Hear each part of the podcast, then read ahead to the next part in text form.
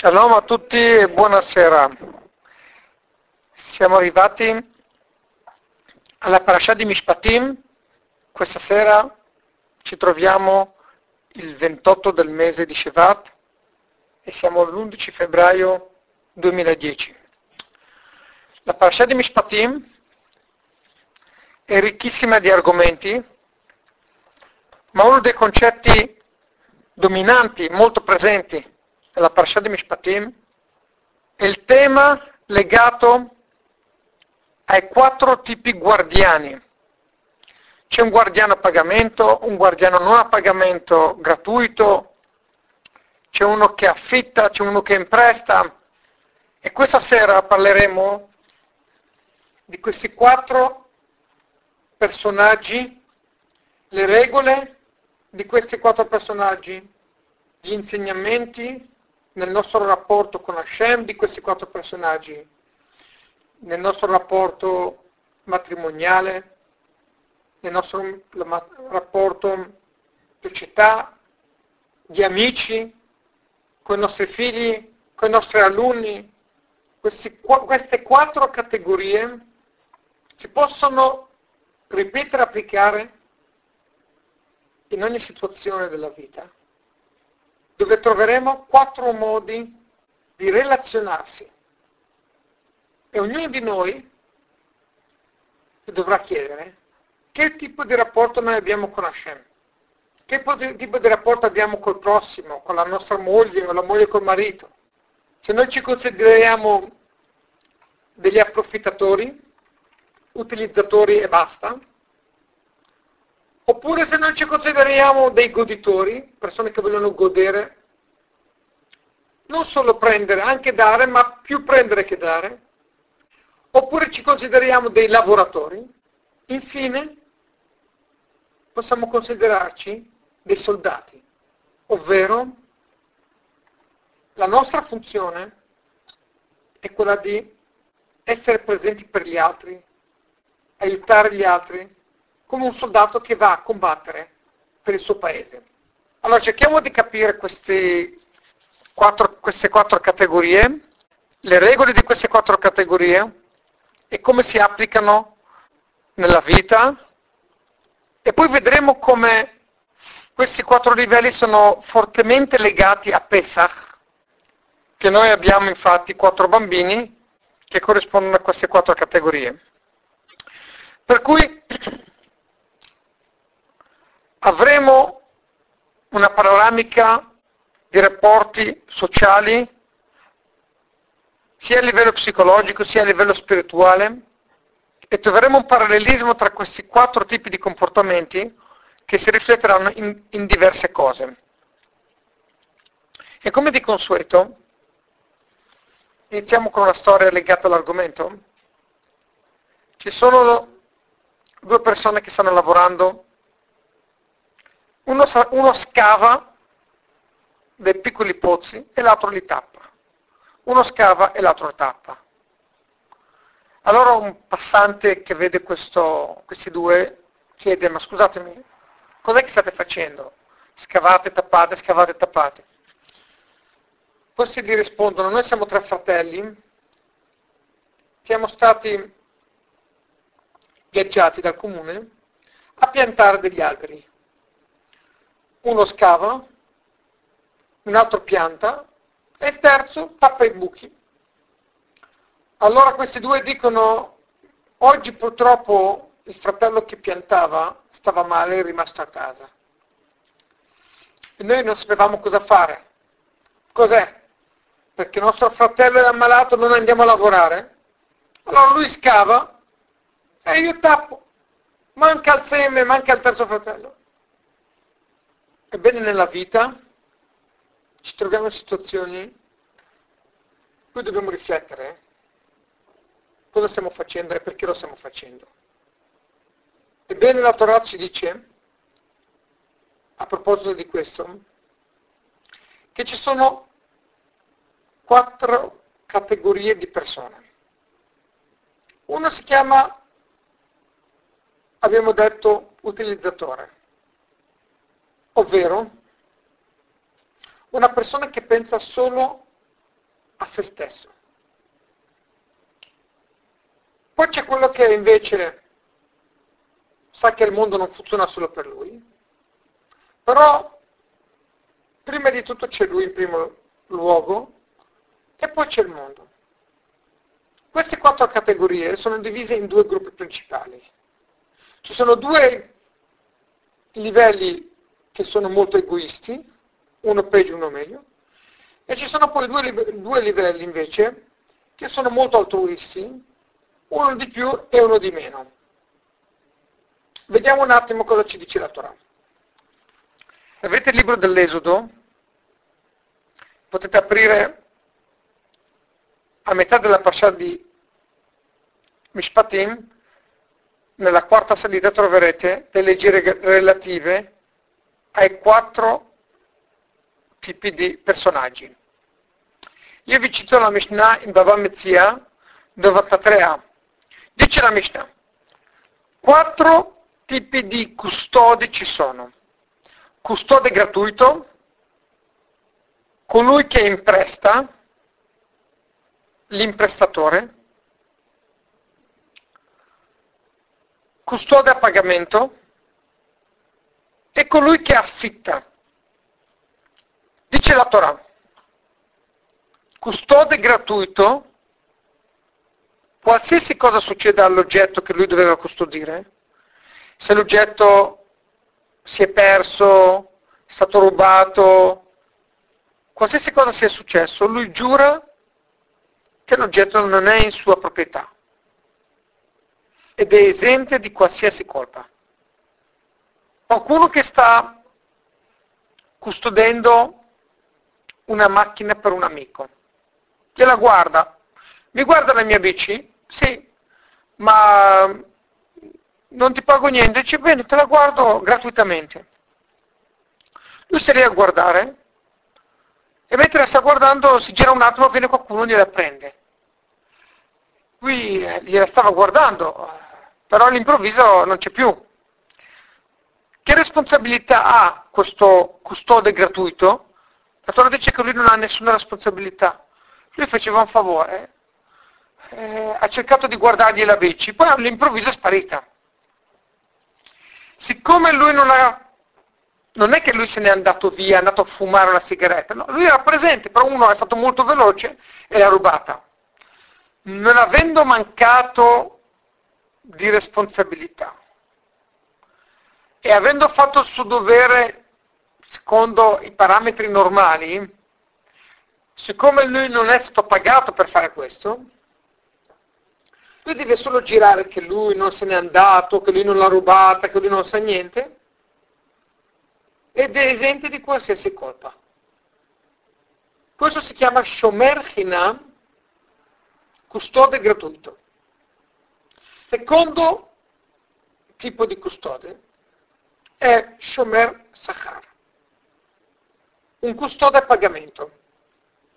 Siccome lui è stato pagato per fare il suo lavoro, per cui il livello di responsabilità che lui avrà sarà maggiore del custode gratuito. E se succede qualcosa, se la bici sparisce, non può dire cosa posso farci, ero qui ma è stato più veloce di me. No, io ti sto pagando proprio per questo, per evitare che arrivi un ladro. Tu dovevi stare qui e guardare e fare attenzione. La Torah dice che lui è colpevole. Shomer Sachar custode a pagamento, se la bici viene rubata, se l'animale scappa via, si perde, lui deve pagare, perché è stato pagato per controllarlo, automaticamente ha delle maggiori responsabilità e per questa ragione lui deve pagare anche se non ha una colpa, anche se lui non è che se n'è andato via o ha mancato, però lui è stato pagato proprio per fare un controllo maggiore di, gratu- di quel custode gratuito. Però anche Shomer Sachar è esente di situazioni imprev- completamente imprevedibili. Ad esempio, arriva un terremoto, cade un palazzo, cade un muro, cade un albero e colpisce l'animale che lui doveva custodire. Lui sta passeggiando con l'animale e lo sta tenendo al guinzaglio, arriva un pitbull e, e lo aggredisce, lo, lo sbrana non è che lui ha mancato di, di, rispetto o di guardia, lui ha fatto il suo dovere in maniera regolare, non ha colpa. Arriva uno tsunami, arriva un, un fulmine, arriva... Se lui ha lasciato la porta aperta e il cane è scappato, cagnolino che lui doveva custodire è scappato, lui è responsabile perché lui doveva fare attenzione. Per cui la Torah differenzia e dice mentre il custode gratuito è esente in qualsiasi caso, a meno che lui proprio ha fatto una negligenza, ha fatto proprio una stupidata, cioè se ha lasciato la porta aperta anche il custode gratuito deve pagare. Il custode a pagamento ha una maggiore responsabilità che non basta che lui dica io non ho fatto nessuna negligenza, non ho mancato, no, comunque lui deve pagare anche se non ha fatto una, una negligenza, una mancanza di custodia, però è esente di situazioni proprio sovrannaturali. Situazioni proprio, uno viene con la pistola, ti dice o mi dai la moto o ti sparo. E tu devi guardare la moto e dici prendi la moto perché mi faccio sparare. Questo caso è già più difficoltoso più respons- è una responsabilità maggiore di quanto un custode a pagamento dovrebbe avere. Per cui il custode a pagamento deve pagare se è stato rubato o se è stato perso l'oggetto, la cosa che lui deve custodire o l'animale, ma è esente di una situazione che è completamente imprevedibile, che è fuori completamente da ogni logica, allora in quel caso lì lui deve giurare che c'è stato uno tsunami, c'è stato un terremoto, c'è stato un fulmine ed è morto a causa di questo fulmine, lui giura ed è esente di qualsiasi colpa e qualsiasi pagamento. Terzo caso, colui che affitta. Uno affitta un oggetto per cui sta pagando per l'utilizzo di questo oggetto. Lo sta usando, ma sta pagando per questo uso.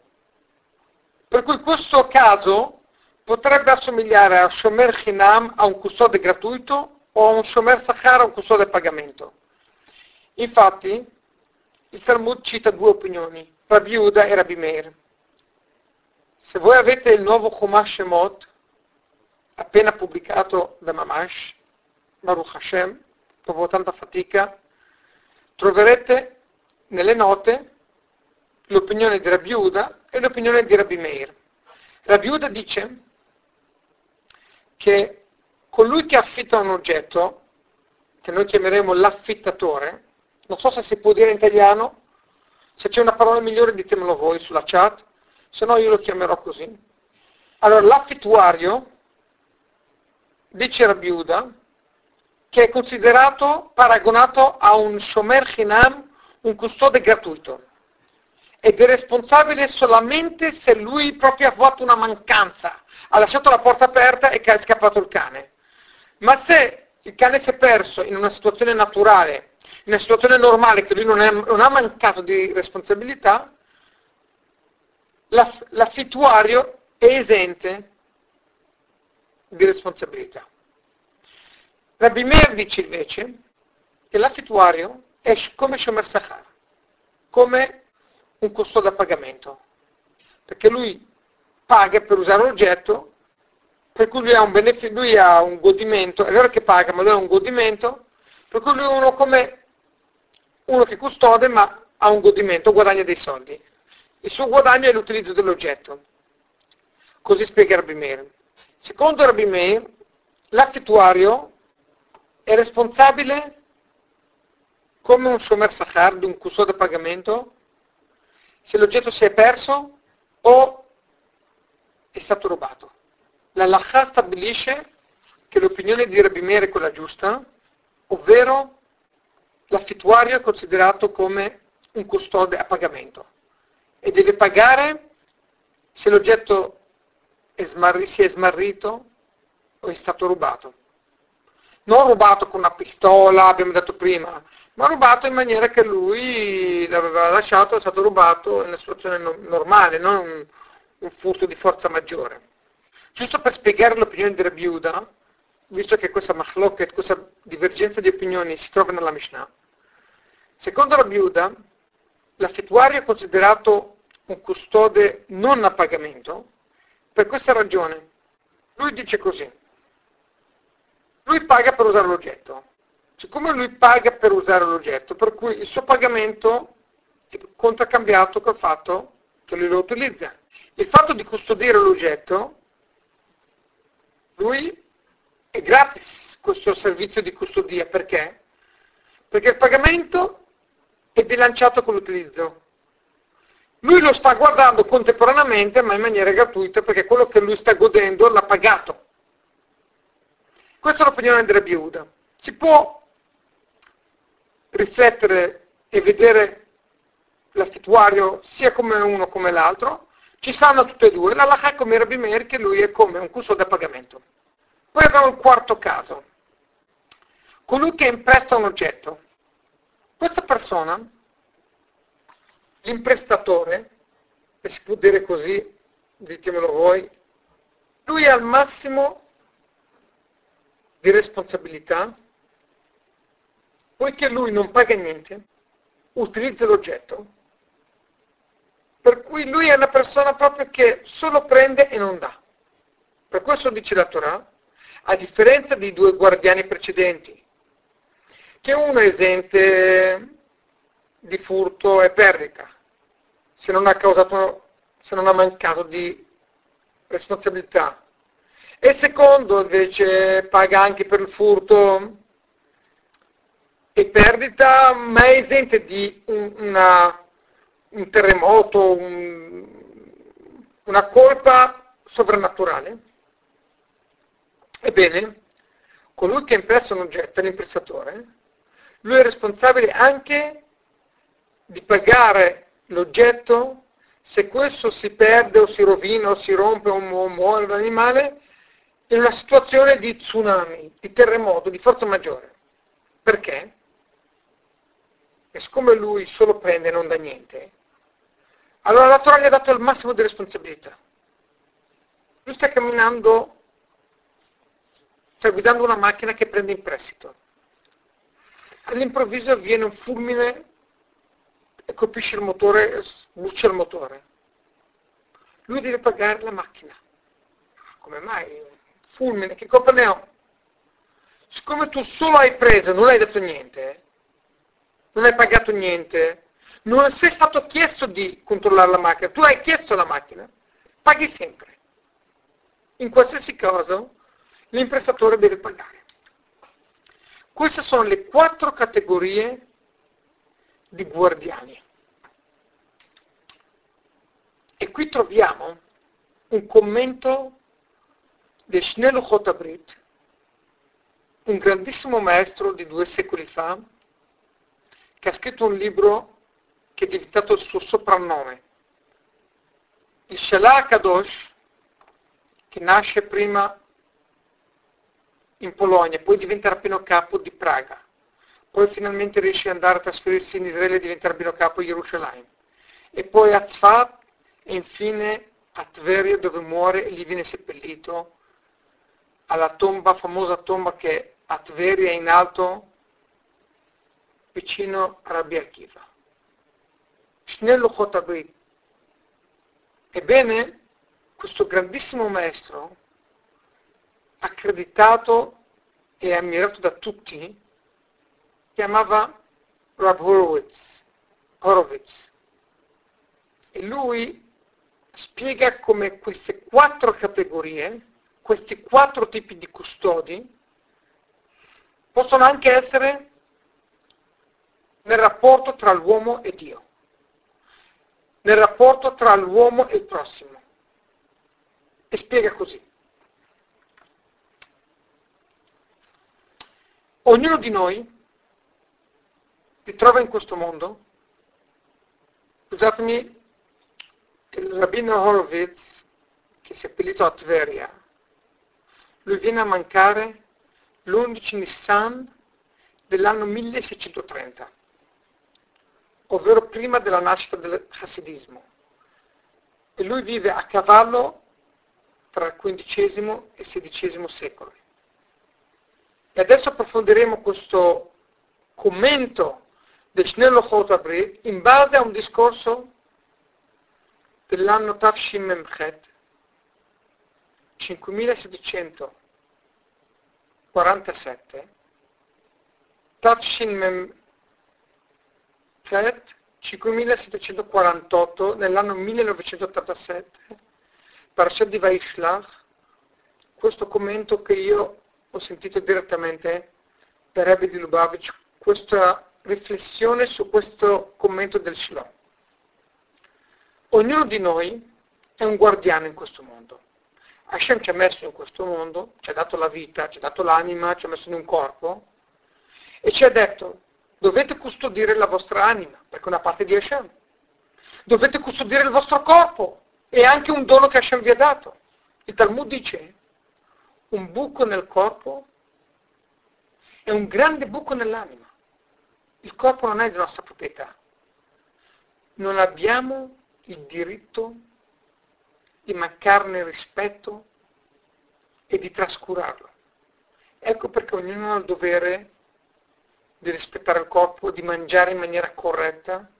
Il Maimonide dice mangiare correttamente è un modo come servire a Hashem. Mangiare roba troppo grassa, mangiare zucchero, mangiare troppo sale, non fa bene al corpo. Tutto ciò che può danneggiare il corpo è una mancanza di responsabilità. Per cui tutti noi abbiamo il dovere di custodire il nostro corpo, proteggerlo, rafforzarlo in maniera che possa combattere qualsiasi tipo di malattia, avere un sistema immunitario solido.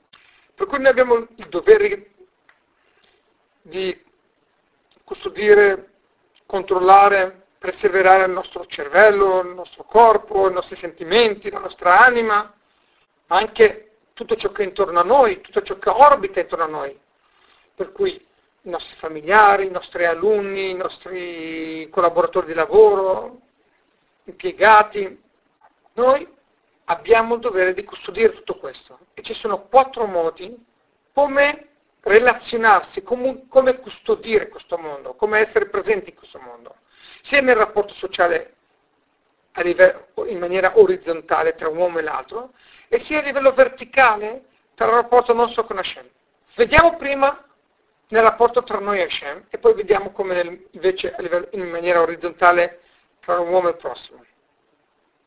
Partiamo dal livello peggiore.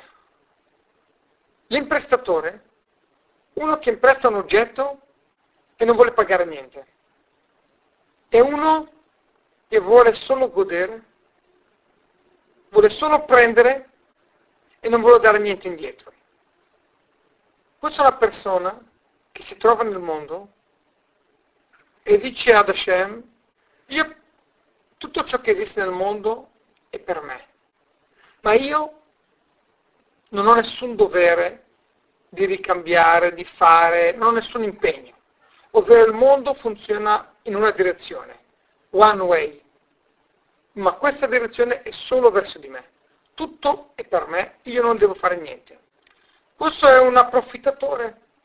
A proposito di questo personaggio, dice il profeta Isaia Yeshayahu, capitolo 22, verso 13, ed ecco felicità, gioia e felicità. Gozzare gli animali, mangiare carne e bere vino. Mangiamo beviamo perché domani moriremo.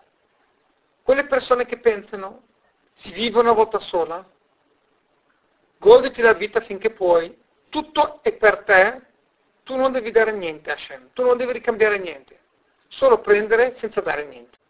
Questo è il livello più egoista, più basso. Parliamo di livello. C'è quello che affitta un oggetto. Questa persona che affitta non è molto lontano dal precedente, da quello che impresta, perché anche lui, anche lui pensa nella stessa maniera che il mondo è fatto per lui, che lui non dovrebbe pagare niente, solo che lui non ha scelta, ovvero lui paga perché capisce che se no non potrà avere. Una persona che affitta una macchina, non per custodirla, per controllarla, no, perché lui la vuole usare. Se lui poteva prendere la macchina senza pagare, senza affittarla, andava ancora meglio. Ma siccome non puoi affittare una macchina senza pagare, allora lui paga, ma non sta pagando per custodire, non sta prendendo una macchina per guardarla. Lui fa solo i suoi interessi, ma paga qualcosa perché, perché capisce che se no non riuscirebbe a ottenere quella cosa che lui vorrebbe avere. Diamo un esempio nella vita pratica. Le tasse. Perché una persona paga le tasse? Perché il sistema dice, poiché vivi in un paese democratico che ti dà dei servizi, o diciamo pure che ti dovrebbe dare dei servizi, allora paghi le tasse per ricambiare questi servizi che tu ricevi. Non paghi le tasse perché tu vuoi pagare tasse, perché vuoi finanziare lo Stato. Uno non va a aprire un nuovo business e dice adesso voglio pensare come finanziare lo Stato. Apro una grande eh, azienda, guadagno un sacco di soldi e pago lo Stato, le tasse. Lo faccio per pagare le tasse. No, contrario. Apro un nuovo business per guadagnare dei soldi. Quello che conta qui è il mio ego, il mio, la mia tasca, i miei piaceri, il mio vivere. Allora, per poter avere più soldi e avere più godimenti, cosa faccio? Apro un nuovo business, cerco di guadagnare più soldi, poi di conseguenza, siccome uno che guadagna il sistema lo obbliga di pagare tasse, allora lui paga le tasse. Ma non è che lui mette in piedi un business per pagare le tasse, per finanziare lo Stato, no. Lui pensa a se stesso per primo, siccome non ha scelto, allora paga le tasse. Allora, l'affittuario in un certo senso è molto simile ed è nella stessa categoria del, dell'imprestatore. Entrambi pensano solo a se stessi, solo che uno è completamente egoista, solo impresta, niente, non vuole dare niente. Invece l'affittuario capisce che qualcosa deve dare, ma perché non ha scelta, non perché lui sta cercando di, di aiutare il prossimo, lui prende una macchina non per custodirla, ma per usarla, lui mette in piedi un business per guadagnare soldi per la sua tasca, poi deve pagare le tasse, le paga, non ha scelta.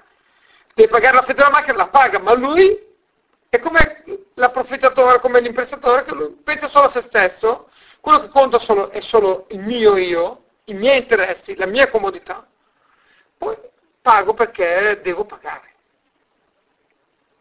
Queste sono le prime due categorie, dice Shelah. Poi ci sono altre due categorie. Ci sono i custodi a pagamento e custode gratuito. Queste due categorie sono ben diverse dalle precedenti due, perché qui si sta parlando di una persona che vive per custodire l'oggetto di un altro. Nel nostro rapporto con Hashem vuole dire questo. Una persona che vive per custodire quello che Hashem gli ha dato, per custodire la sua anima, per controllare le esigenze, i bisogni della propria anima, i bisogni spirituali. Il corpo ha bisogno di mangiare ogni giorno, ebbene anche l'anima ha bisogno di mangiare. C'è una piccola differenza. Quando il corpo ha fame si sente un certo prurito nello stomaco, ci guida direttamente verso un frigorifero, verso del cibo, e iniziamo a riempirci la pancia. Ma quando l'anima ha fame, Dio ci ha creato in maniera tale per poter avere libero arbitrio, che noi non abbiamo fame. Per cui noi non sentiamo la fame dell'anima, non, sentiamo l'esigenza dell'anima, però noi lo sappiamo che l'anima ha fame, perché se il corpo vuole mangiare, l'anima tanto di più vuole mangiare. E quando noi siamo insensibili davanti a determinati messaggi, sentimenti, perché noi siamo materialisti, siamo, viviamo in un corpo, il corpo è quello che domina, per cui noi non possiamo sentire i bisogni dell'anima, però così come quando noi non sentiamo un certo dolore o non sappiamo un dolore che cos'è, noi andiamo dallo specialista in materia a chiedergli cosa corrisponde questo dolore. E questo dottore ci dice, guardate, questo dottore è così così, bisogna prendere questa medicina e noi subito ciecamente prendiamo la medicina. Ebbene, quando noi abbiamo un problema a livello di anima, che l'esperto di anima è Dio e la Torah, ci dice la nostra anima ha bisogno di cibo. E se noi non alimentiamo quest'anima col suo cibo, l'anima soffre. E quando l'anima soffre, non dà al corpo quello che ha bisogno. E quando il corpo non riceve dall'anima l'energia, la vitalità che l'anima, che il corpo avrebbe bisogno, automaticamente il corpo inizia a non sentirsi molto bene. Per cui molte malattie sono anche conseguenze di incompatibilità tra anima e corpo. Noi abbiamo il dovere di seguire gli insegnamenti dell'esperto in materia, la Torah, che è il nostro manuale di vita, e ci dice che noi non dobbiamo trascorrere l'anima così come noi non, trascur- non trascorriamo il corpo. Noi dobbiamo rispettare il nutrimento dell'anima così come noi rispettiamo il nutrimento del corpo. Ebbene, i due custodi sono nel mondo, vivono per custodire, per qualcun altro. Cioè non vivono per se stessi, per godere, per, eh, per approfittare, imprestano un oggetto e non pagano niente, oppure affittano ma sempre per il proprio interesse. No. Sono qui per custodire l'anima, le esigenze dell'anima, custodire il corpo, custodire il mondo, custodire la Torah, custodire le tradizioni ebraiche. C'è una differenza però. C'è Shomer Sahar, custode pagamento, ovvero si tratta di una persona che non è così idealista, che lui fa le cose tutte gratis. Dice, è vero, io sono qui per custodire la mia anima, rispettare la mia anima, rispondere alle sue esigenze, nutrire la mia anima. Bene, però non è che posso fare le cose così solo per gratuitamente per l'anima e senza ricevere niente. Vorrei ricevere qualche pagamento, vorrei, vorrei stare bene, vorrei avere un po' di lusso, io sono qui per lavorare per Hashem, però non sono così santo che lo faccio in maniera totalmente gratuita, vorrei essere pagato. Allora, questo viene chiamato il lavoratore, perché lui lavora per Hashem, però vuole anche essere pagato. Mentre il primo si chiama, è un approfittatore, che lui vuole solo usare. Il secondo invece non vuole solo prendere, paga anche, ma è, un, è uno che pensa che, uno che è, un, è uno che vuole godere, è un goditore. Allora possiamo considerare il primo caso, l'imprestatore, cioè l'ultimo di, nella categoria di quattro siamo iniziati dal, dal, più santo, ma nel spiegare abbiamo usato, siamo partiti dal più basso. Per cui l'imprestatore è uno che vuole solo godere, è un goditore, se possiamo dire. Quello che invece l'affittuario è uno che vuole godere la vita, non vuole solo approfittare, ma vuole godere. Un suo da pagamento è un lavoratore, vuole essere pagato, ma lui lavora per Hashem. E poi c'è Shomer Chinam, un custode gratuito, non vuole niente, come un soldato, non ha nessuna pretesa. Perché sono qui? Sono qui per Hashem. Cosa devo fare nel mondo? La mia missione nel mondo. Tutta la mia vita è per servire Hashem. Che guadagno, non guadagno, non è importante. Non sono venuto qui per fare business nel mondo. Ho una missione, sono qui per compiere questa missione. Nel Maimonide, Yad HaZakah, nelle, nelle halachot Teshuvah, capitolo 10, halakha 2, dice così. A cosa è paragonabile questo personaggio?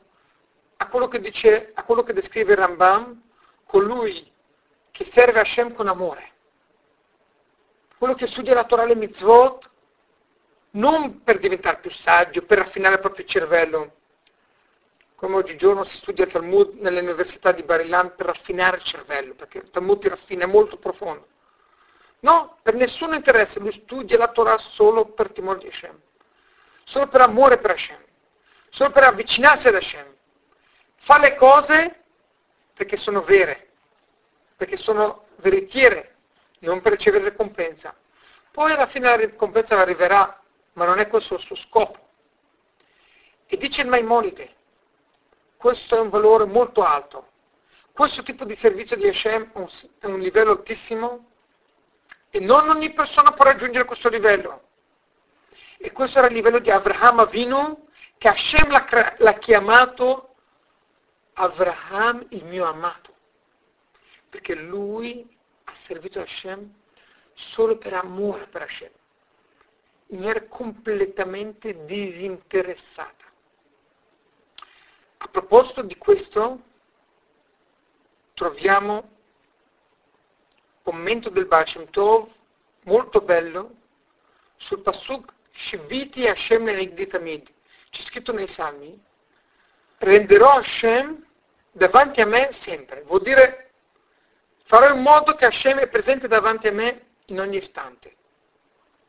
Dice il Baal Tov, il grande fondatore del Hasidismo, Rabbi Israel Baal Shem Tov. Cosa vuol dire Shiviti? Shiviti vuol dire anche uguale. Shiviti vuole dire, per cui diceva il Baal Shem Tov, Shiviti vuole dire eguaglierò. Farò in modo che tutto sarà uguale. Quando questo può essere, può succedere, quando Hashem l'enegditamid. Quando Hashem si trova davanti a me sempre, automaticamente tutto diventa uguale. Shiviti Hashem l'enegditamid. Eguaglierò tutto perché Hashem è sempre davanti a me. Ovvero, se Hashem vuole che io viva in Europa, vivrò in Europa. Se Hashem vuole che io vivrò in America, se in Asia, in Asia. L'importante è che io metto in atto, che io realizzo lo scopo per il quale sono creato, servire Hashem. E farò questo mestiere o farò quell'altro mestiere, cosa cambia? L'importante è dov'è la mia missione. Sono delle persone, io non volevo andare in montagna, volevo andare al mare, non volevo vivere lì, volevo andare in un altro paese, non volevo fare questo mestiere, volevo... Dice il Baal Tov, se Hashem è presente davanti a me e questo è il mio scopo principale per il quale io vivo, Sheviti, tutto è uguale, non cambia niente. Non sono qui nel mondo per piacere, per guadagnare di più, guadagnare di più, sono qui per fare una missione. Se questa è la mia missione, per me è uguale. L'importante è che io rivelo la parola di Hashem il più possibile. Shiviti tutto uguale, perché Hashem l'iniquitamente, perché Hashem è sempre davanti a me. Il mio scopo, il mio focus è Hashem, tutto uguale, tutto non cambia più. Un altro commento simile, come concetto, dice il Rebbe Rayaz, il sesto Rebbe di Lubavitch.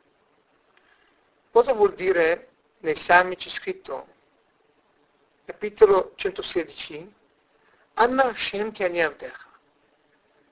Anna Hashem, di solito si traduce per favore Hashem, perché io sono il tuo servitore. Dice Rebbe Rayaz, se Anna vuole dire per favore, bisogna scriverlo con la Aleph, come Anna Hashem Anna. Anna per favore, con la Aleph si scrive, ma Anna con la Hei vuol dire dove. Cosa vuole dire Davide Amelech? Dove Hashem perché sono il tuo servitore? Dice Rebbe Rayaz, questo è quello che vuole dire Davide Amelech. Dove vuoi Hashem che io mi trovi? Non è importante, dove tu vuoi io sarò. Perché io non sono qui per me, sono per te.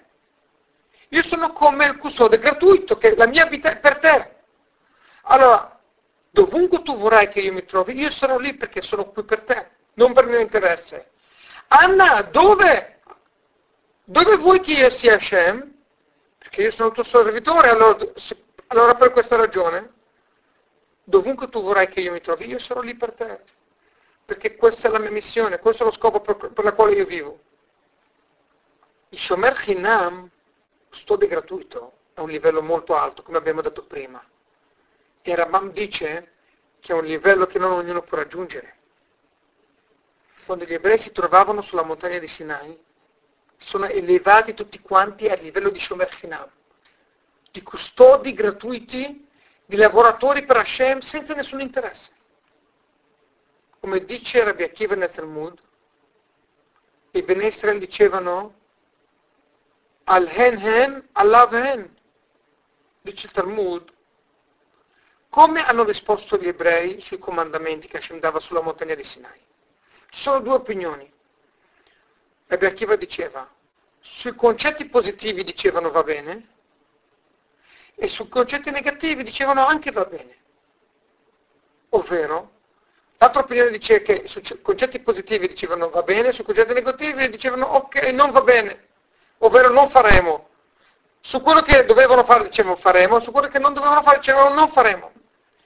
Ma Rebbe Kiva diceva, sui positivi dicevano faremo, sui negativi dicevano faremo anche, tutte e due faremo. Cosa vuol dire faremo sui negativi?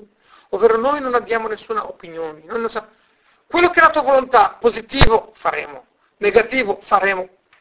Noi viviamo per te Hashem.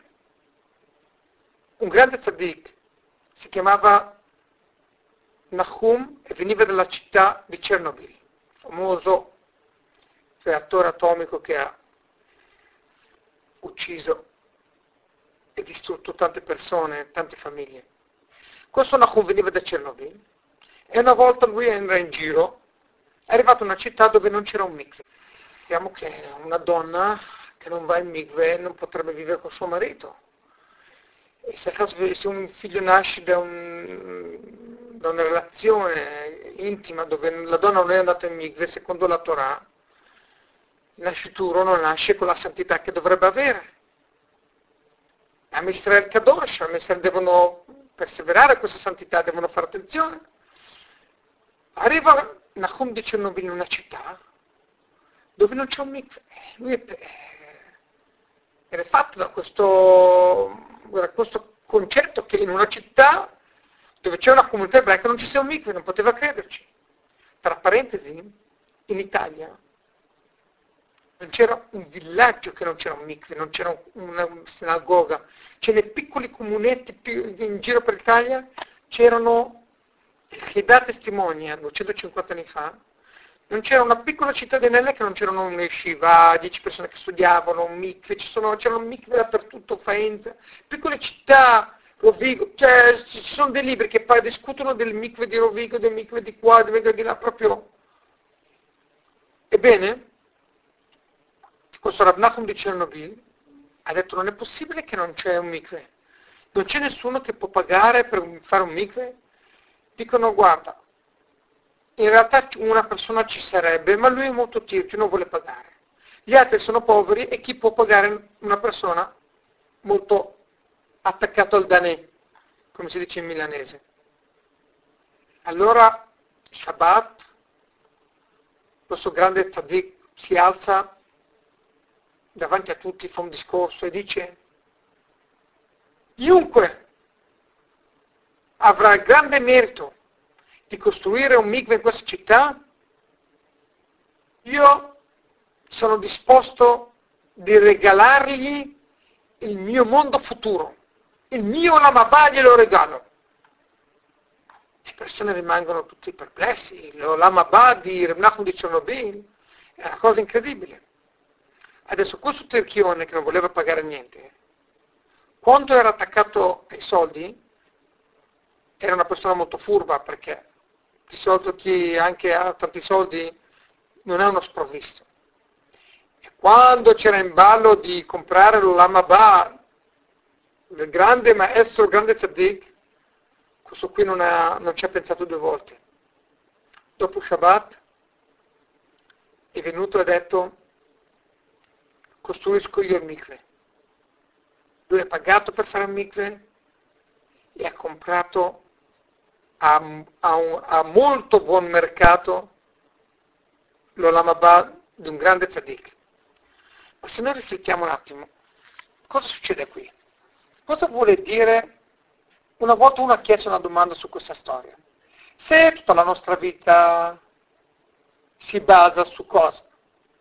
Acquisire meriti, fare altre mitzvot e altri meriti per avere un mondo futuro, che senso ha poi dare via, vendere, svendere questo mondo futuro? Come ha fatto lui una cosa del genere?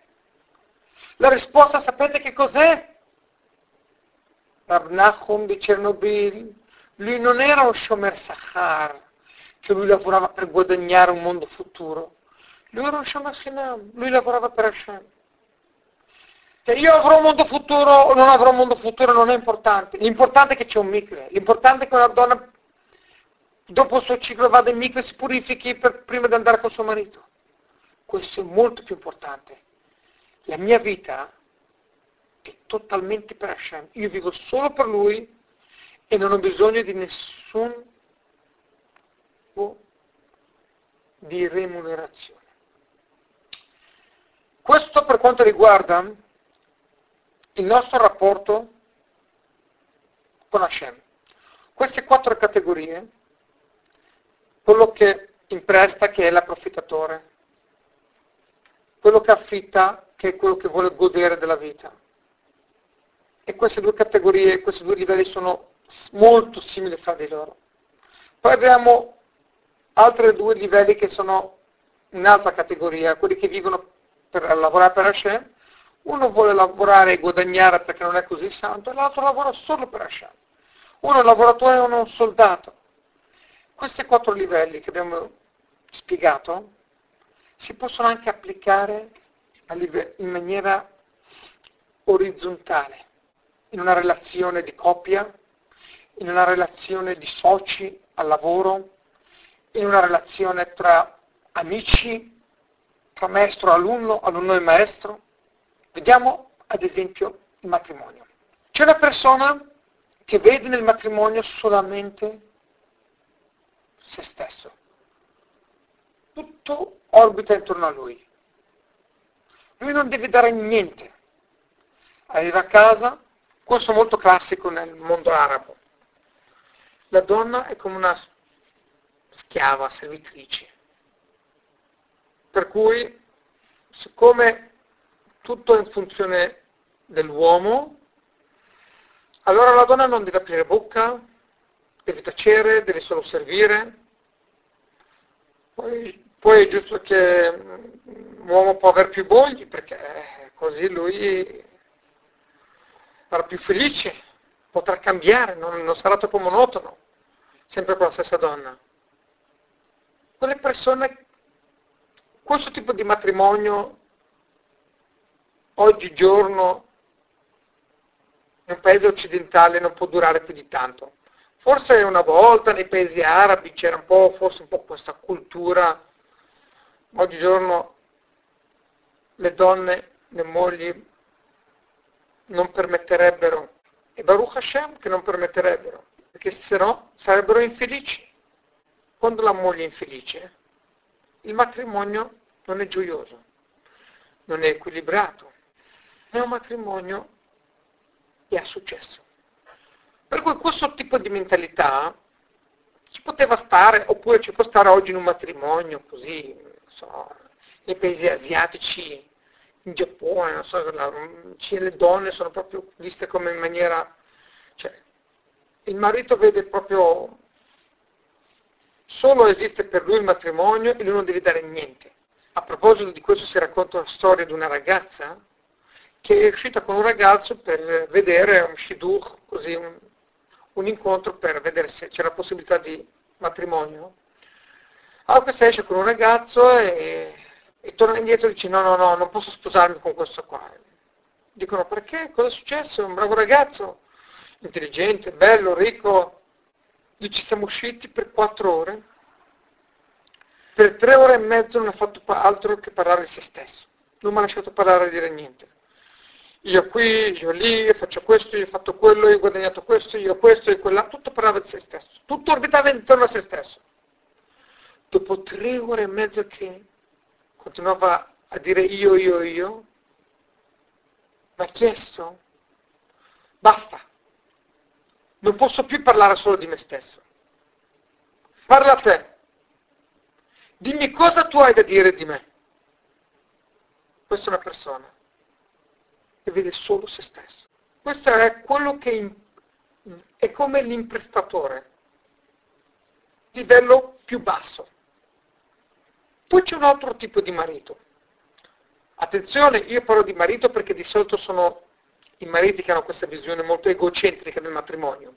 Sicuramente ci sono dei matrimoni che sono squilibrati al contrario, dove la moglie domina, dove la moglie pensa solo a se stessa, dove la moglie non dà niente. Di solito non è così. Di solito.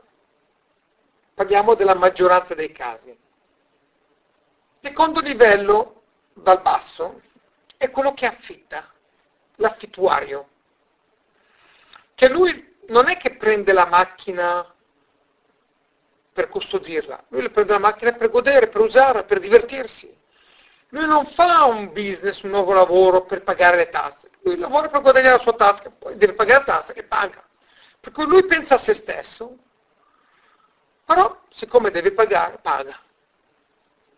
Questo tipo di personaggio, e potremmo dire che in questa categoria si potrebbero racchiudere la maggioranza dei matrimoni purtroppo, sono quelle persone che loro vedono il matrimonio se stessi, si sposano per avere una donna, per dire che sono sposati, per avere una, una persona che gli dà affetto, per avere una donna che sistema la casa, cina, prende cura di loro, poi non puoi non dare qualche regalino, pagare, ogni tanto fanno qualche regalino, ogni tanto portano la moglie al ristorante, portano al cinema, che non hanno scelta. Guarda, ti faccio un favore, oggi andiamo a cena. E come mi hai fatto così tante cene, sei stata così brava, non ho scelta. Come l'affittuario devo pagarle l'affitto della macchina. Se potessi evitarlo sarei più felice, ma non ho scelta. Non potrei avere la macchina, se no. Non potrei avere un matrimonio. Poi abbiamo Shomer Sachar, il lavoratore. Il lavoratore è un custode, ma a pagamento. È una persona che si sposa non per prendere, non solo per se stesso, ma per creare un matrimonio. E in questa categoria ci sarebbero anche la, una grande maggioranza. Diciamo, la maggioranza dei matrimoni sono a cavallo tra queste due categorie. Tra quello che vuole godere, non quello che vuole approfittare, che quello lì è un matrimonio fallito, che proprio difficilmente in un paese democratico. Tra quello che vuole godere e quello che vuole il, il goditore e il lavoratore. Abbiamo detto i due livelli inter- centrali. È uno che si sposa per il matrimonio, è uno che sa che deve dare, che, che, che il matrimonio, che non, non, è il matrimonio non è solamente qualcosa solo per se stesso, il matrimonio non è solo una cosa che devi prendere. Per cui questa categoria di persone si sposano che pensano più alla moglie, più al matrimonio, più ai valori, più a continuare a Israele, avere figli, più che se stessi solamente che vogliono guadagnarci. Non possono avere un matrimonio e non ricevere niente indietro. Cioè, va bene, io mi sposo per avere figli, per fare una famiglia, per far continuare, per educare, però scusami, almeno le camicie stirate come si deve, un minimo posso pretendere. Non posso mica pagare qualcun altro, dopo tutto quello che io do in casa, almeno le camicie, oppure mangiare minimamente preparato, così, cioè, ognuno ha le sue follie, sappiamo. E poi c'è il quarto tipo, il soldato. Sono quelle persone, quei mariti, che si annullano completamente per il bene della famiglia, per il bene della moglie, dei figli, vanno a fare le spese, vivono per la casa, vivono per la, per la famiglia, per tutti quanti. Ma non sto parlando di quelle persone che si annullano completamente perché sono dei cretini, perché, perché sono dei nulla, delle persone vuoti, dei falliti. No. Stiamo parlando di persone in gamba, persone di successo, perché quelle persone lì ovviamente, non avendo un'identità forte, si annullano. Cioè la moglie è forte, il marito debole si annullano davanti alla moglie. Non stiamo parlando di questi casi, stiamo parlando di un caso di persone che loro sono shomer dei custodi ma gratuiti. Come uno che serve a Hashem con amore, solo per Hashem. Uno che vive il matrimonio per il bene del matrimonio, non vuole niente indietro, non mi interessa se è cucinato o è cucinato, io vivo per il bene della famiglia, della moglie. Questi sono dei matrimoni eterni. Questi sono dei matrimoni che sono da incorniciare, esemplari. Di quelle persone che non si annullano perché sono vuote, ma perché sono talmente forti, perché hanno, un'identità così chiara, forte e sicura, che non hanno bisogno di dominare la moglie per sentirsi sicuri. Conosco molto, molti mariti che, essendo, siccome si sentono deboli, hanno delle debolezze interiori, vogliono compensare queste debolezze dominando. Perché la poltrona è sporca? Appena arrivano a casa, una critica dopo l'altra. Perché questo? Perché quello? Perché quello? Perché quell'altro? Magari al lavoro hanno un socio forte, litigano tutto il giorno con il fratello, con i fratelli, le dipendenti non danno molto, non hanno un'autorità, non riescono a, a prevalere, allora si sfogano con la moglie, arrivano a casa e iniziano a comandare in casa. Un po' come dice il proverbio in italiano, cane che abbaia e non morde. Abbaiano molto, perché? Perché non riescono a mordere, cioè, allora fanno tanto rumore e rovinano il loro matrimonio. Ma uno che non fa tanto rumore, che non fa, dice qua così, qua così, così, non necessariamente perché è un fallito, ma anzi perché è talmente forte, talmente sicuro di sé, che non ha bisogno di dimostrare la sua, la sua supremazia in casa. Non ha bisogno. Lui capisce cos'è il matrimonio, il valore del matrimonio, e lui si sacrifica completamente senza nessun ritorno, pagamento indietro. E qui la domanda che io vi chiedo, secondo voi, in quale categoria vi trovate? A livello matrimoniale? A livello rapporto padre-figli o figli-genitori o, so, o a livello di soci, lavoro? In ogni caso, in ogni situazione sociale, potremmo trovare questi quattro modi come rapportarci con il nostro prossimo. E noi abbiamo il dovere di riflettere e capire in quale di queste quattro situazioni noi ci troviamo e abbiamo il dovere di migliorare. Se ci troviamo nel quarto livello peggiore dobbiamo salire da almeno uno o due livelli. Se ci troviamo nel terzo dobbiamo cercare, cercare di arrivare al secondo, se ci troviamo nel secondo dobbiamo cercare di raggiungere il primo, dobbiamo sempre crescere, andare avanti, migliorare nella vita. Ebbene, il Shelah nel suo commento dice così, Abraham era considerato Shomer Chinam, il soldato. Come dice la Torah, Vaishmor Mishmarti, lui era il mio custode ovvero il custode mio, custodiva i miei interessi, viveva solo per me. Come dicevamo prima dal Maimonide, che Abraham Avino era l'esempio del servire Hashem con amore. La Torah proprio sottolinea che lui era il mio custode, Mishmarti, la mia custodia, chi era Abraham Avino. Vaishmor Mishmarti, Hukotai Tortai. Poi troviamo Adam. Adam Rishon, il primo uomo. Dice Rabbi Shaya Halevi, Rabbino Horowitz, nel suo libro Shelah, continua, e dice che lui era come Shomer Sachar. Lui viveva per Hashem, però lui voleva essere pagato, cioè voleva un minimo, una minima retribuzione. Hashem gli dice, tu starai nel Gan Eden per, per lavorarla e per custodirla, Leovdal Shomra, anche lui era un custode. Attenzione però, Hashem gli dice, puoi mangiare di tutti gli alberi all'infuori di uno. Sei un custode ma a pagamento. Mentre Abraham c'è scritto Mishmarte e basta, lui è un custode a pagamento. Quando uno custode a pagamento, il fatto che lui custodisce qualcosa è un business, è un lavoro. Poi se viene un altro e gli offre un lavoro migliore, lui può anche cambiare datore di lavoro. Cosa ha fatto Adam Rishon? Quando è venuto il serpente, gli ha detto guarda che se tu mangi l'albero tu diventerai intelligente e quando tu diventerai intelligente diventerai, diventerai come Dio, conoscerai il bene e il male, quando conoscerai il bene e il male non sarai come lui, potrai essere come Dio. Ah! Adamo, che lavorava per Hashem, custode di Hashem, a pagamento, per interesse vuol dire, quando gli è arrivata un'altra offerta di lavoro, è andato all'ufficio IMSS e ha segnalato ho cambiato datore di lavoro.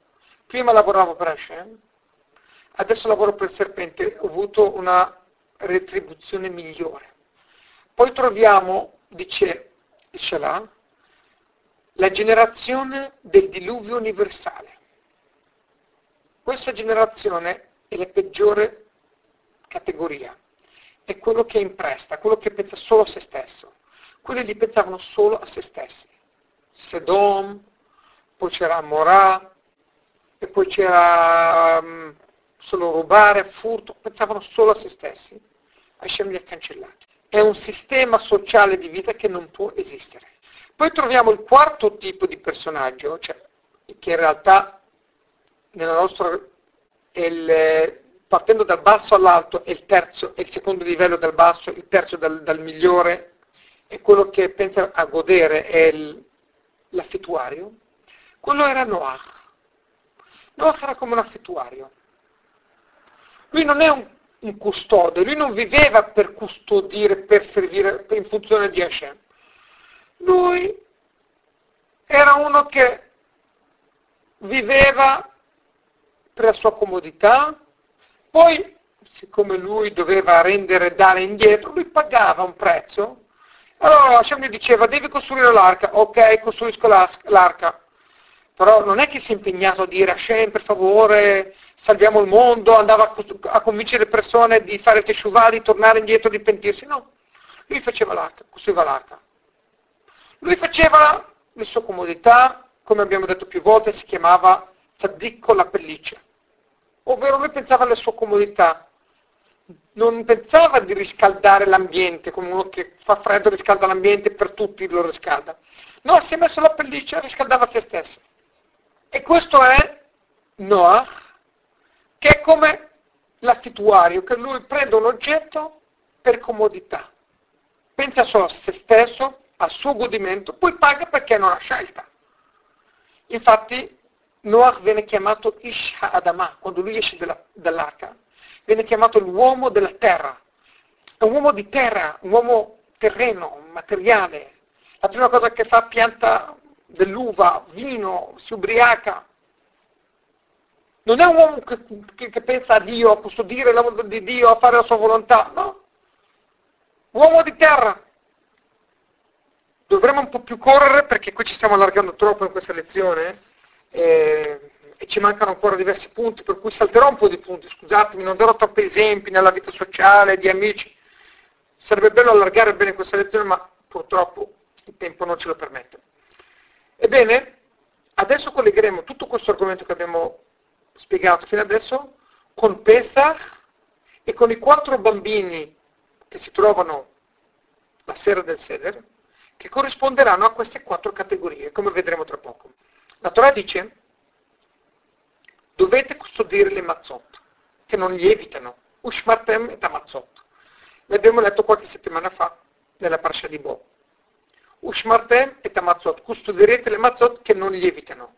Dice il Talmud, e l'abbiamo anche riportato nel nostro commento di Shemot, di Mamash, pubblicato proprio adesso, che noi dobbiamo custodire le mitzvot, perché mazzot si può scrivere anche con mitzvot, Le mitzvot vanno custodite che non lievitano. Una mitzvah va custodita. Non devi lasciarla lievitare troppo, non devi far passare troppo tempo perché rischi di perdere la mitzvah. Non lasciare lievitare le mitzvot, non far passare troppo tempo. Per cui, siccome Pesach, la mazzà è collegato col concetto di custodire, per cui Pesach sarà la festa dei custodi. Pesach sarà il periodo in cui noi dovremo custodire la, maggiormente la nostra anima, la nostra vita, la nostra missione in questo mondo e avremo quattro tipi di custodi, quattro comportamenti, quattro tipi di bambini. Abbiamo nella Agada di Pesach il Chacham, il saggio, che è come Shomer Chinam, il custode gratuito, che è come Abraham Avino infatti, che lui pensa solo ad Hashem, non ha nessun interesse, non vuole nessun pagamento. Poi abbiamo subito dopo Rasha. Dopo Abraham Avinu, cosa troveremo? Troveremo il, la generazione del diluvio, che è il livello peggiore, quello che impresta e non vuole dare niente, vuole solo prendere e non vuole dare niente, non vuole neanche pagare un affitto.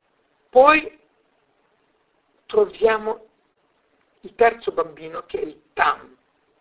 Tam è l'ingenuo, che dice Masot, cos'è questo? Non sa, chi, non sa, non sa capire, non sa, non sa, spiegare bene la sua domanda. Chi è questo Tam?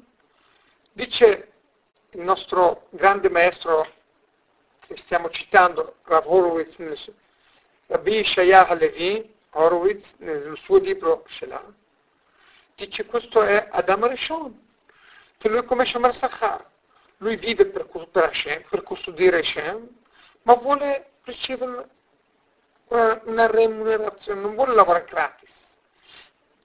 E chi è questo Tam? Cosa vuol dire Tam? Jacob Avino veniva chiamato Ishtam, un uomo onesto, un uomo dritto, non è furbo, non vuole imbrogliare, non vuole essere imbrogliato e non vuole imbrogliare, un uomo dritto. Un uomo dice io lavoro, voglio essere pagato per quel che lavoro. Non vivo solo per Hashem, no, dritto, lavoro pagato, così, istam. Poi abbiamo il quarto bambino, Sheno Yudea Rishor.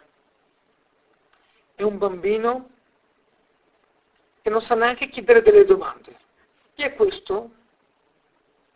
Questo abbiamo detto che è quello che vuole godere la vita. Questo è quello che ha l'affittuario, che lui paga perché non ha scelta, ma lui pensa a se stesso. Questo è Noach.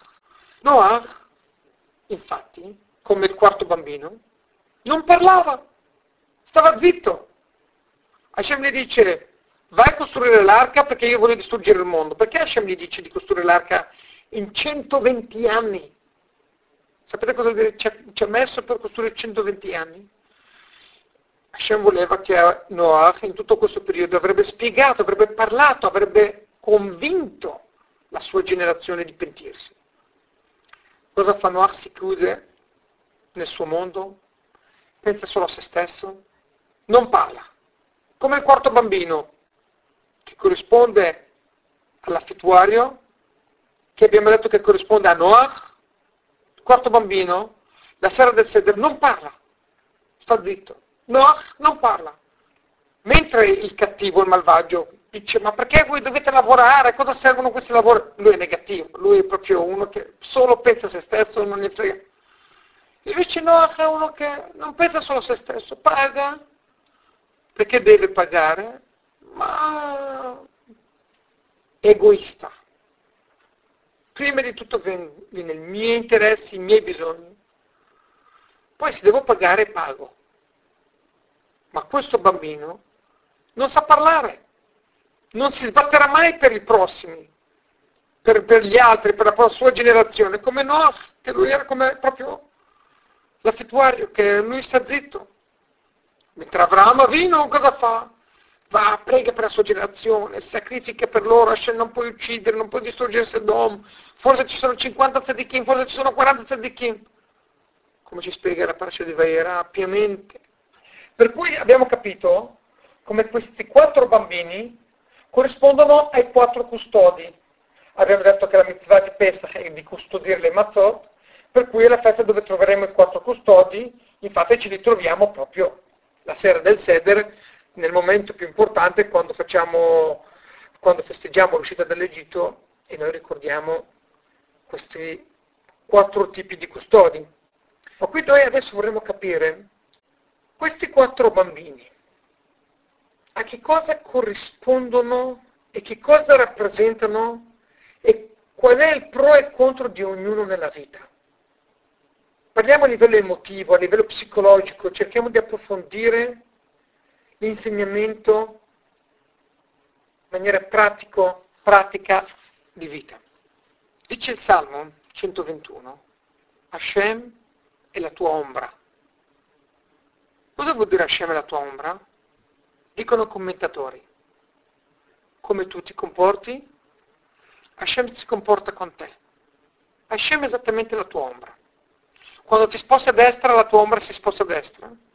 E quando ti sposti a sinistra, la tua ombra si sposta a sinistra. Hashem fa la stessa cosa. Tu ti avvicini ad Hashem, Hashem si avvicina a te, come la tua ombra. Ti segue. Tu ti allontani da Hashem, Hashem si allontana da te. Tu aiuti i poveri, aiuti i bisognosi, che ti pregano, per favore mi dai una mano. Hashem esaudisce i tuoi desideri. Quando tu vedi Hashem, Hashem per favore mi dai successo nel lavoro. Hashem ti dice, esattamente come tu ti sei comportato col povero, io mi comporterò con te, sono la tua ombra. Hashem Tzilcha, Hashem è la tua ombra. Per cui facciamo molta attenzione. Viene qualcuno a chiederci un aiuto? guai a rifiutare. Dobbiamo dare almeno qualcosa. Dovremmo dare in proporzione alle nostre possibilità, ma almeno qualcosa, perché quando noi andremo da chiedere da Shem, Shem almeno ci darà qualcosa. Per cui Hashem è la nostra ombra e questi quattro tipi di rapporti con Hashem corrisponderanno a quattro tipi di comportamenti di Hashem con noi. E ogni comportamento è un'arma a doppio taglio, può avere dei vantaggi, ma poi le conseguenze possono essere molto negative. E vediamo un po' questo concetto, come si rapporta nella vita.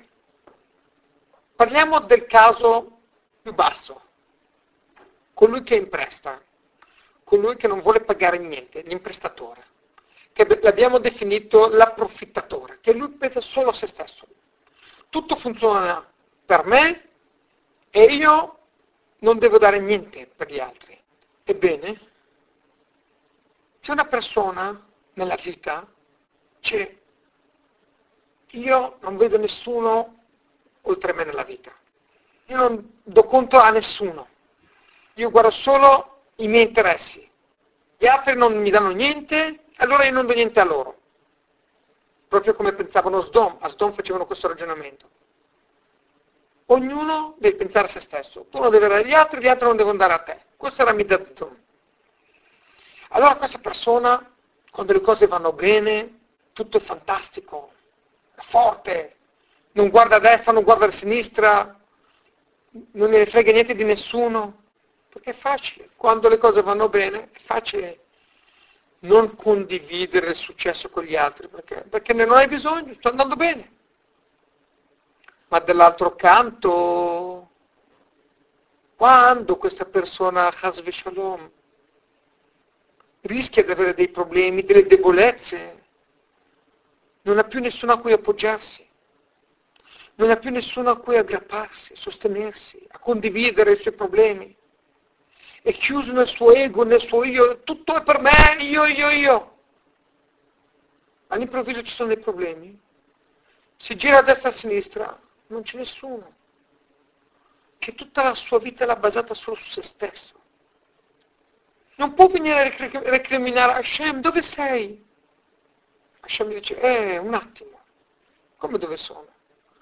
Quando le cose andavano bene io non c'ero e finire la mattina non c'è bisogno, tutto andava liscio. Shabbat non c'è bisogno. Adesso che ci sono problemi a Hashem, dove sei? C'è un racconto che mi piace sempre ricordare, di Rabbi Cheskel Sofer, un grande maestro filosofo, insegna filosofia, ma un grande maestro chassidico, un rabbino, un grande chassid, un grande maestro di chassidut.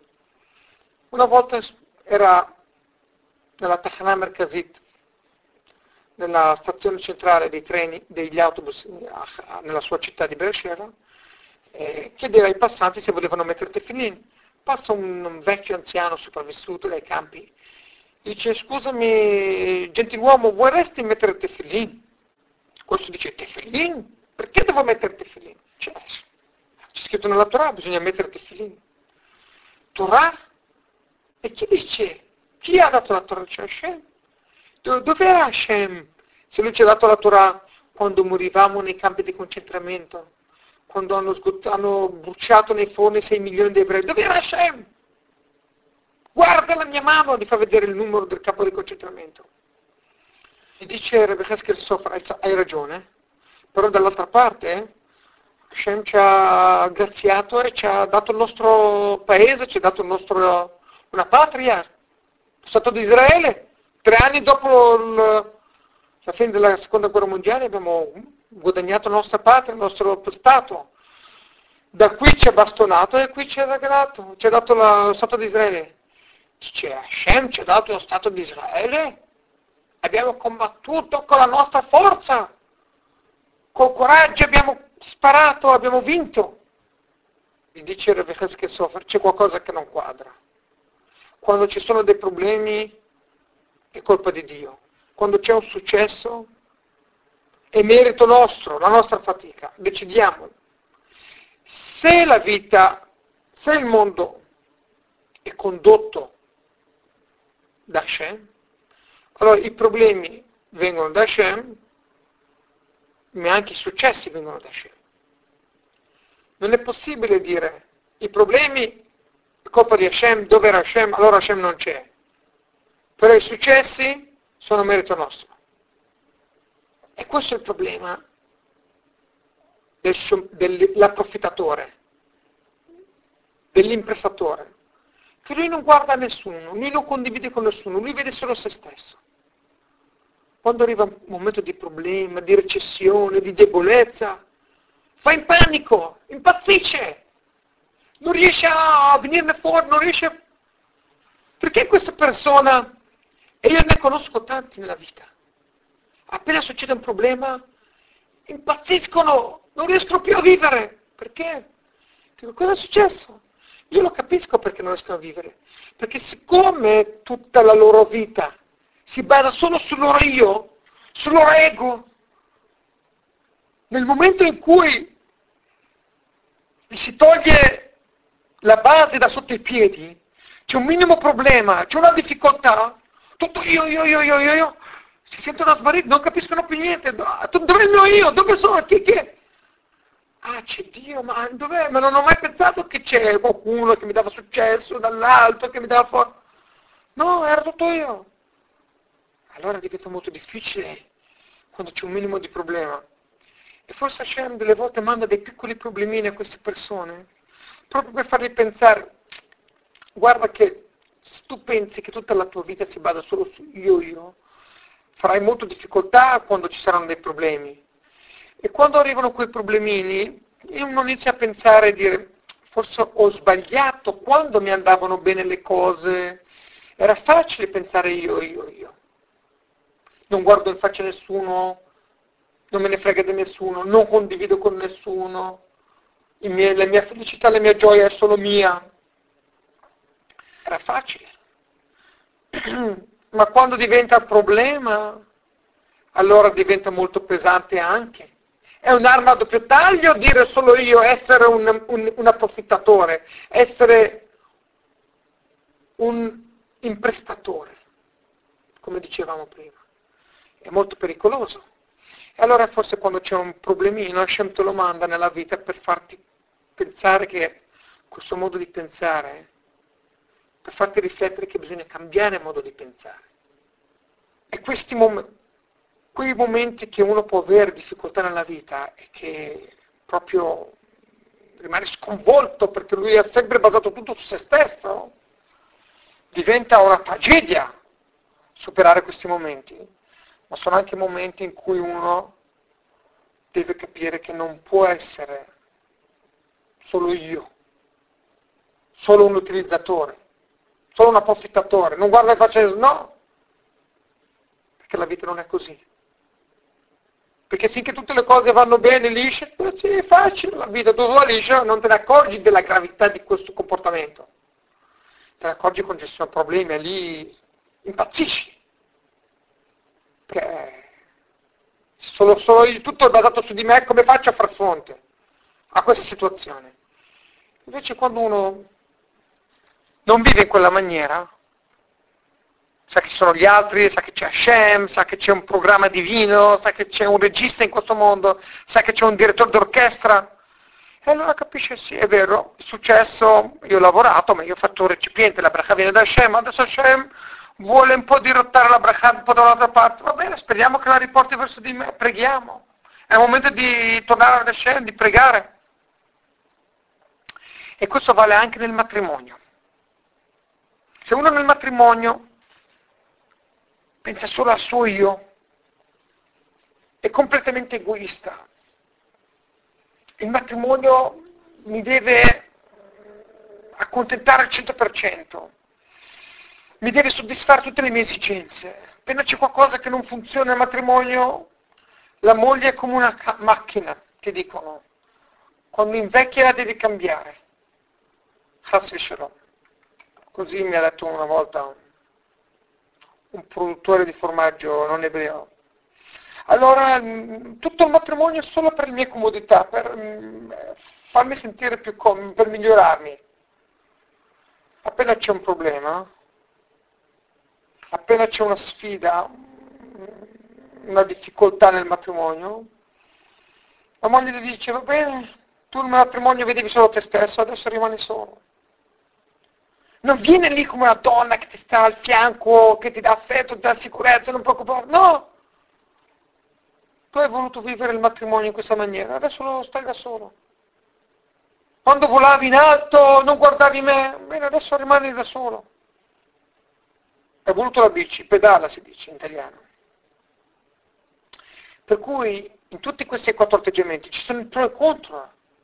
Non è così semplice dire, ah, io guardo me stesso, guardo me stesso, poi si pagano le conseguenze.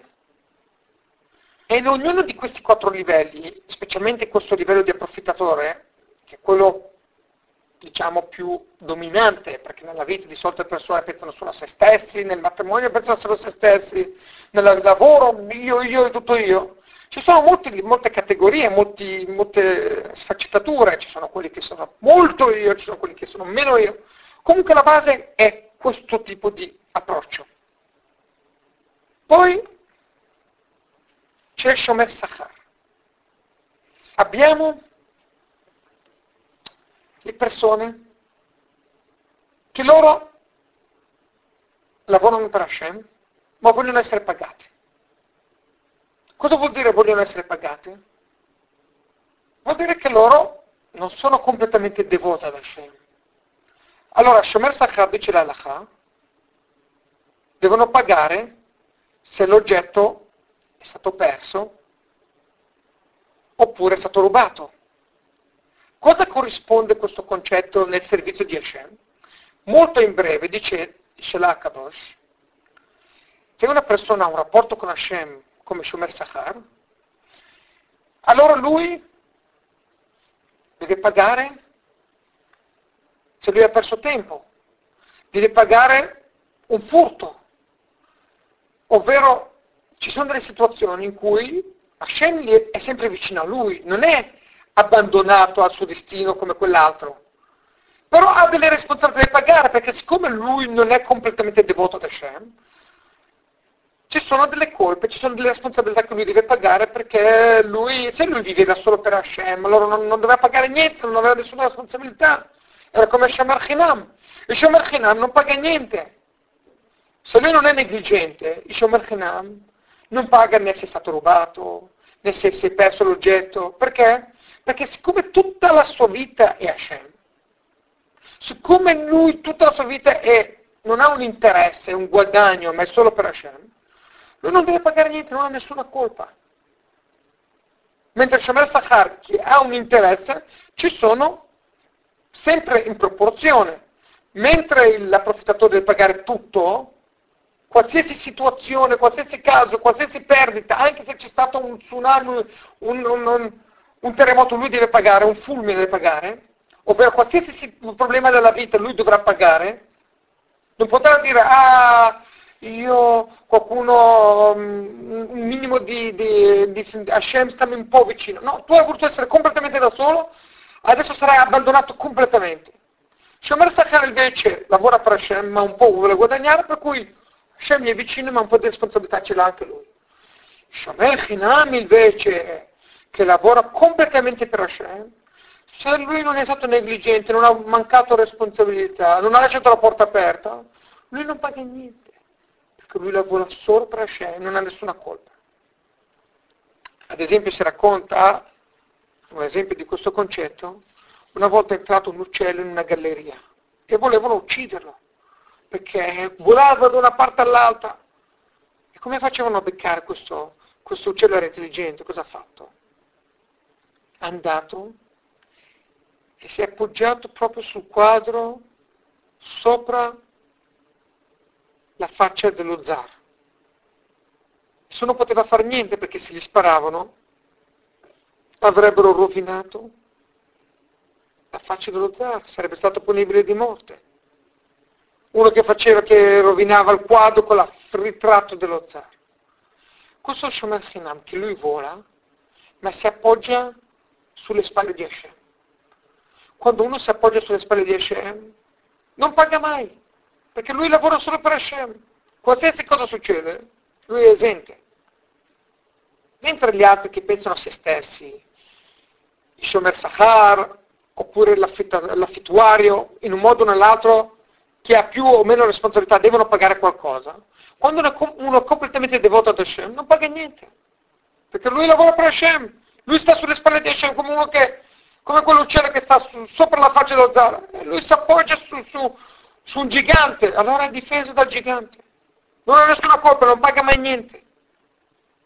C'è una parabola molto interessante di uno che arriva nel mondo futuro gli fanno vedere la sua vita, dice guarda questa è la tua vita e lui vede nella la sabbia il mare e sulla sabbia vede delle impronte, chiede cosa sono queste impronte?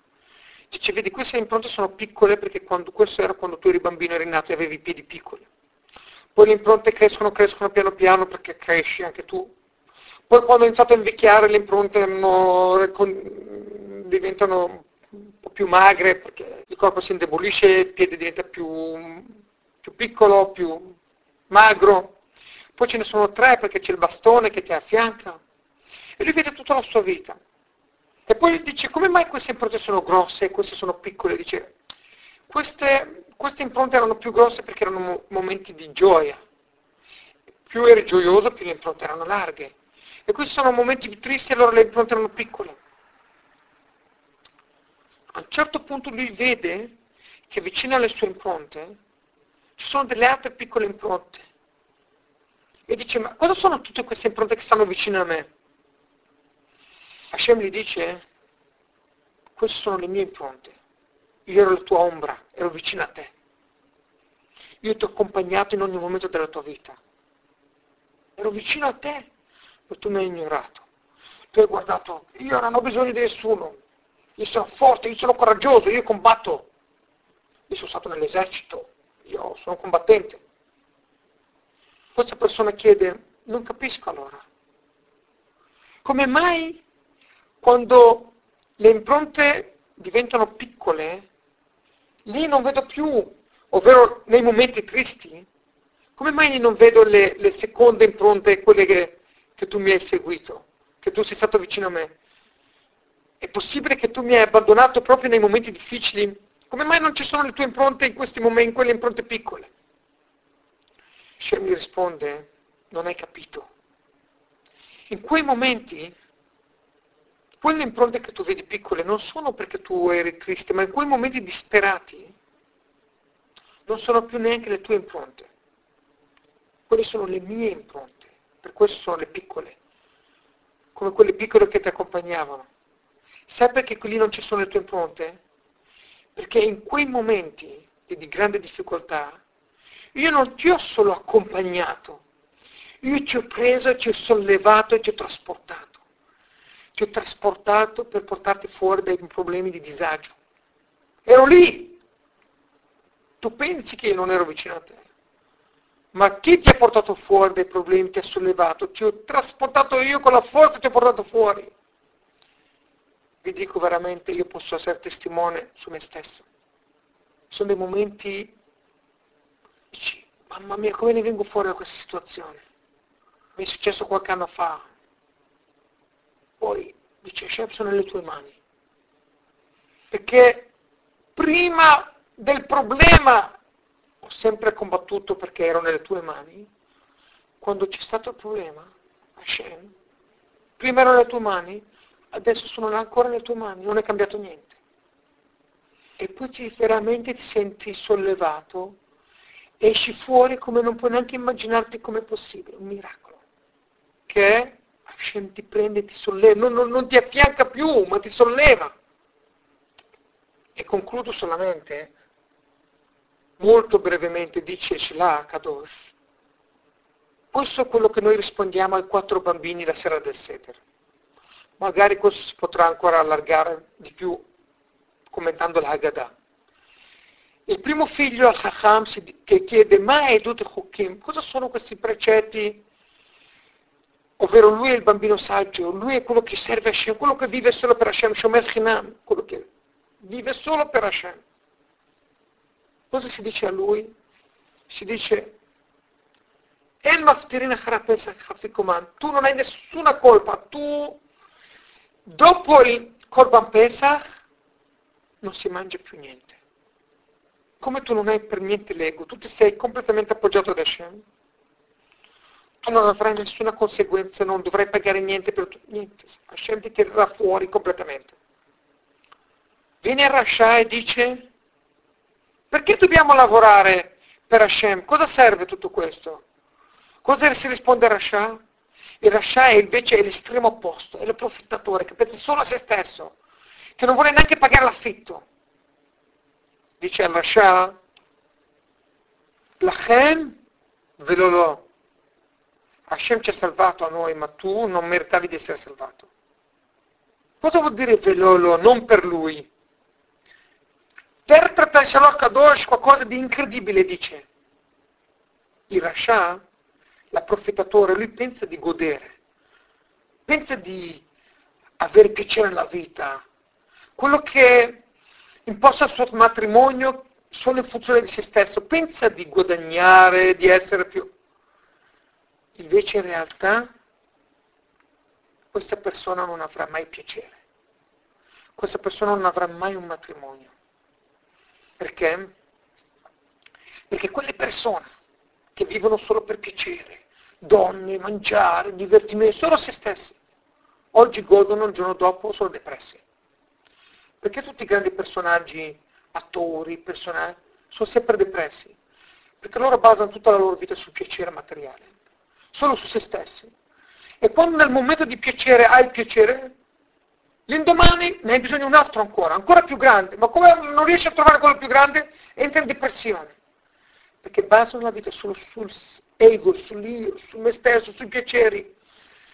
Alla fine cosa succede? Non sei mai contento dice il Talmud, il piacere non potrà mai accontentarlo completamente. Se hai uno, vuoi due, se vuoi due, vuoi quattro. Hai trovato, hai sposato la più bella donna al mondo, la vuoi una ancora più bella. Se hai mangiato qua, vuoi ancora mangiare di più, e vuoi di più ancora, un'altra casa, eh, non sei mai felice. E poi alla fine tutti i tuoi soldi che hai lavorato li lasci agli altri, perché puoi spenderli oppure. Allora cosa succede? Diciamo lascia all'approfittatore che pensa solo a se stesso, la lo in realtà lui pensa di accontentare se stesso, lui è egocentrico e pensa di mettere se stesso al centro. Alla fine lui non acconterà mai veramente i suoi piaceri, non sarà mai veramente felice. Per cui lui sarà quello che pensa a se stesso, ma in realtà non pensa a se stesso, ma alla fine lavorerà per gli altri, i suoi soldi andranno agli altri, non sarà mai gioioso perché i piaceri non si saranno mai accontentati.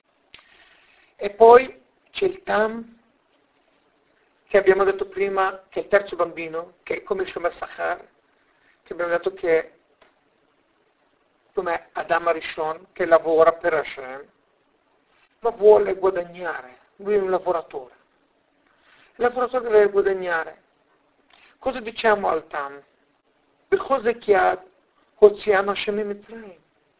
Ovvero, al Tam dobbiamo, diciamo, guarda, non pensare che il tuo rapporto con Hashem di lavoratore è un lavoro di beneficio, di guadagno, perché il vero guadagno, la vera ricompensa viene solo da Hashem. E per cui conviene lavorare solo per Hashem. Non fare l'errore di Adam Rishon. Lavorava per Hashem, poi è venuto il serpente, ha lavorato per il serpente, ha svenduto Hashem, ma Hashem è il migliore datore di lavoro. Hashem ci ha fatto uscire dall'Egitto, diciamo, al Tam. Hashem è quello che controlla il mondo, quello che comanda il mondo. A chi conviene lavorare se non per Hashem? Se non per il padrone di tutto, quello che controlla tutto. Lui è il migliore datore, perché da lui può ricevere quello che non potresti ricevere da nessuno, perché lui è il padrone totale di tutto e può fare quello che vuole nel mondo. E poi abbiamo il Sheno Yoderishor, abbiamo il Noach della situazione, Noè, quello che l'affittuario, quello che pensa a se stesso, vuole godere, ma paga, capisce che qualcosa deve pagare.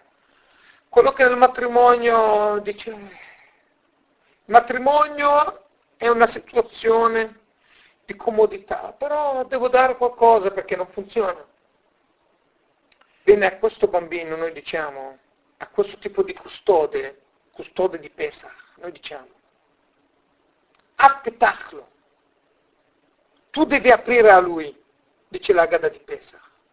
Andate a guardare la Gada di Pesach. Cosa vuol dire tu devi aprire a lui? Petach vuol dire l'apertura. Interpreta il Shelah Kadosh. Devi dire a lui, spiegare che lui ha sbagliato completamente prospettiva. A lui devi spiegare chi è il fautore di tutto, chi è l'apertura di tutto. Lui ragiona in funzione di piacere. Il mondo deve darmi soddisfazione. Io vivo per comodità, per il mio interesse. Non per custodire qualcosa per qualcun altro. No. Il mio interesse cos'è? Il mio interesse, mi sposo per interesse. Dice la Torah, a questo devi insegnare, devi rispondere dicendogli lui ha una prospettiva sbagliata del mondo. A lui devi spiegare chi è Hashem. Perché Hashem ha creato il mondo? Hashem ha creato il mondo per elevare questo mondo, per santificare questo mondo. Ci ha dato la Torah perché? Per darci lo strumento per combattere, per trasformare questo mondo. E lui ha cambiato, lui ha sbagliato proprio strada, è uscito fuori dai binari. Lui guarda il mondo come un mondo di piacere, di godimento, poi paga qualcosa perché è una scelta, ma lui deve andare a Petach, lo vai a dirgli l'apertura, l'inizio di tutto perché? Perché Hashem ha creato, non capisce niente perché non, non si rende conto perché Hashem ha creato il mondo. Se andrai a spiegare a lui perché noi esistiamo, perché Hashem ci ha creato, che lo scopo della vita è combattere, siamo dei soldati, soldati di Hashem. Noi siamo stati creati per portare salvezza al mondo, per elevare questo mondo, per creare di questo mondo una dimora per Hashem, per santificarlo e per portare i giorni del Messia. Questo è lo scopo della creazione.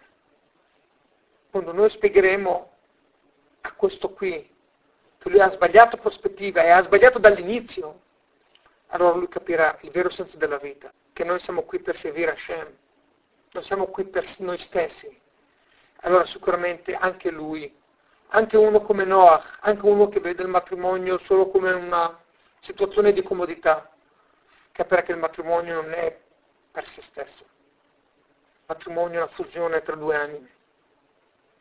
E il nostro mondo anche è una fusione, è un matrimonio con Hashem. Noi dobbiamo, tramite le mitzvot, studiare la Torah, noi ci uniamo ad Hashem profondamente e possiamo solo allora elevare questo mondo e renderlo meritevole. La Shekinah potrà dimorare in questo mondo per sempre con l'arrivo di Mashiach Zidkenu. Bimhera Amen.